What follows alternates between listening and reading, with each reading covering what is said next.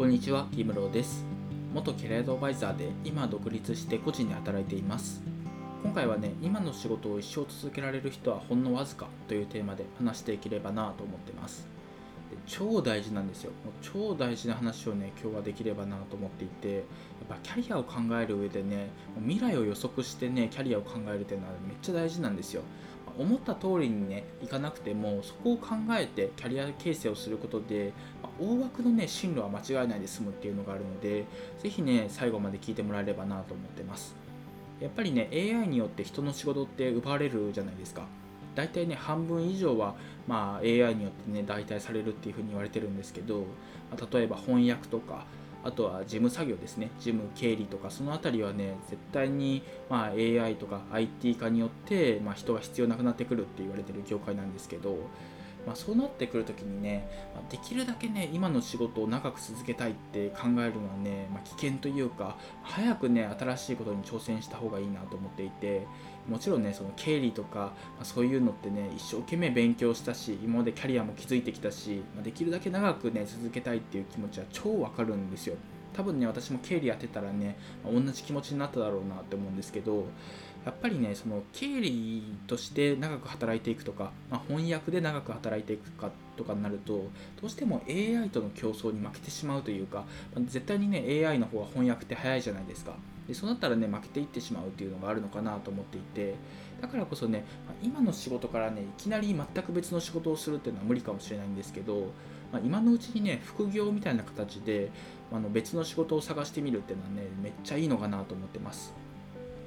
例えば分かりやすいところで言うと、うんとまあ、YouTuber とか、まあ、ちょっと今 YouTuber は遅いですけど、その Voicy とかね、音声配信の人とかになるとかもいいと思いますし、何かしらね、情報発信をして稼いでいくとか、まあ、そういうね、副業とかをやってみるといいのかなと思ってます。でそこでね、まあ、収益を稼いでいって、まあ、これからの時代にねついていけるようにするというかこれからの時代でも適用できるようなね仕事をね見つけていくっていうのはね大事なのかなと思ってます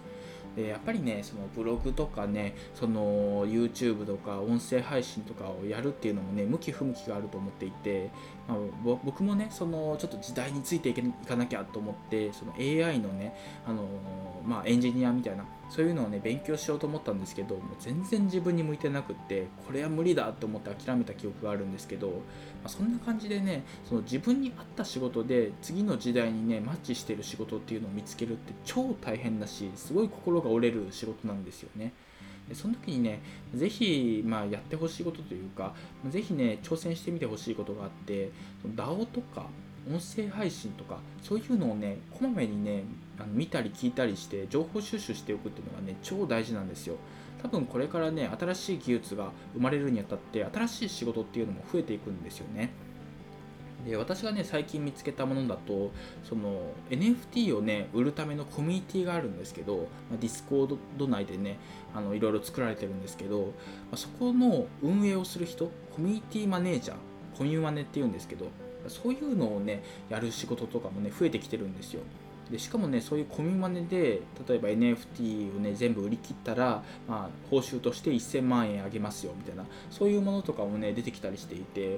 っぱりね新しい技術に新しい仕事が生まれるっていうところはねあるのかなと思ってるんですよ、まあ、興味がある人はね NFT コミマネとかでね調べてみてほしいんですけど、まあ、これはね一例なんですけど、まあ、こんな感じでね新しい仕事っていうのはねめちゃくちゃ増えていくんだろうなっていう感じがしています。だからこそね、まあ、SNS でもいいですし、まあ音声配信でもいいですし、何でもいいので、まあ新しい技術についてあのあの派生していく、派生してできた仕事っていうのをね、あのすごく注注意深くあのチェックしてみてほしいなと思いましたという、そういう話でした。というわけでね、今回は以上なんですけど、今の仕事を一生続けられる人はほんのわずかというテーマで話してきました。やっぱりね、今の仕事にしがみつくのではなくて、新しい進路っていうのをね、副業っていう形でね、探していくというか、まあもちろんね、いきなり副業じゃなくてもいいんですけど、情報収集をしてみるっていうのはね、すごい大事かなと思ってます。ぜひね、自分に合った形で情報収集して、自分に合った形で仕事を見つけてみてください。というわけで今回は以上です。ありがとうございました。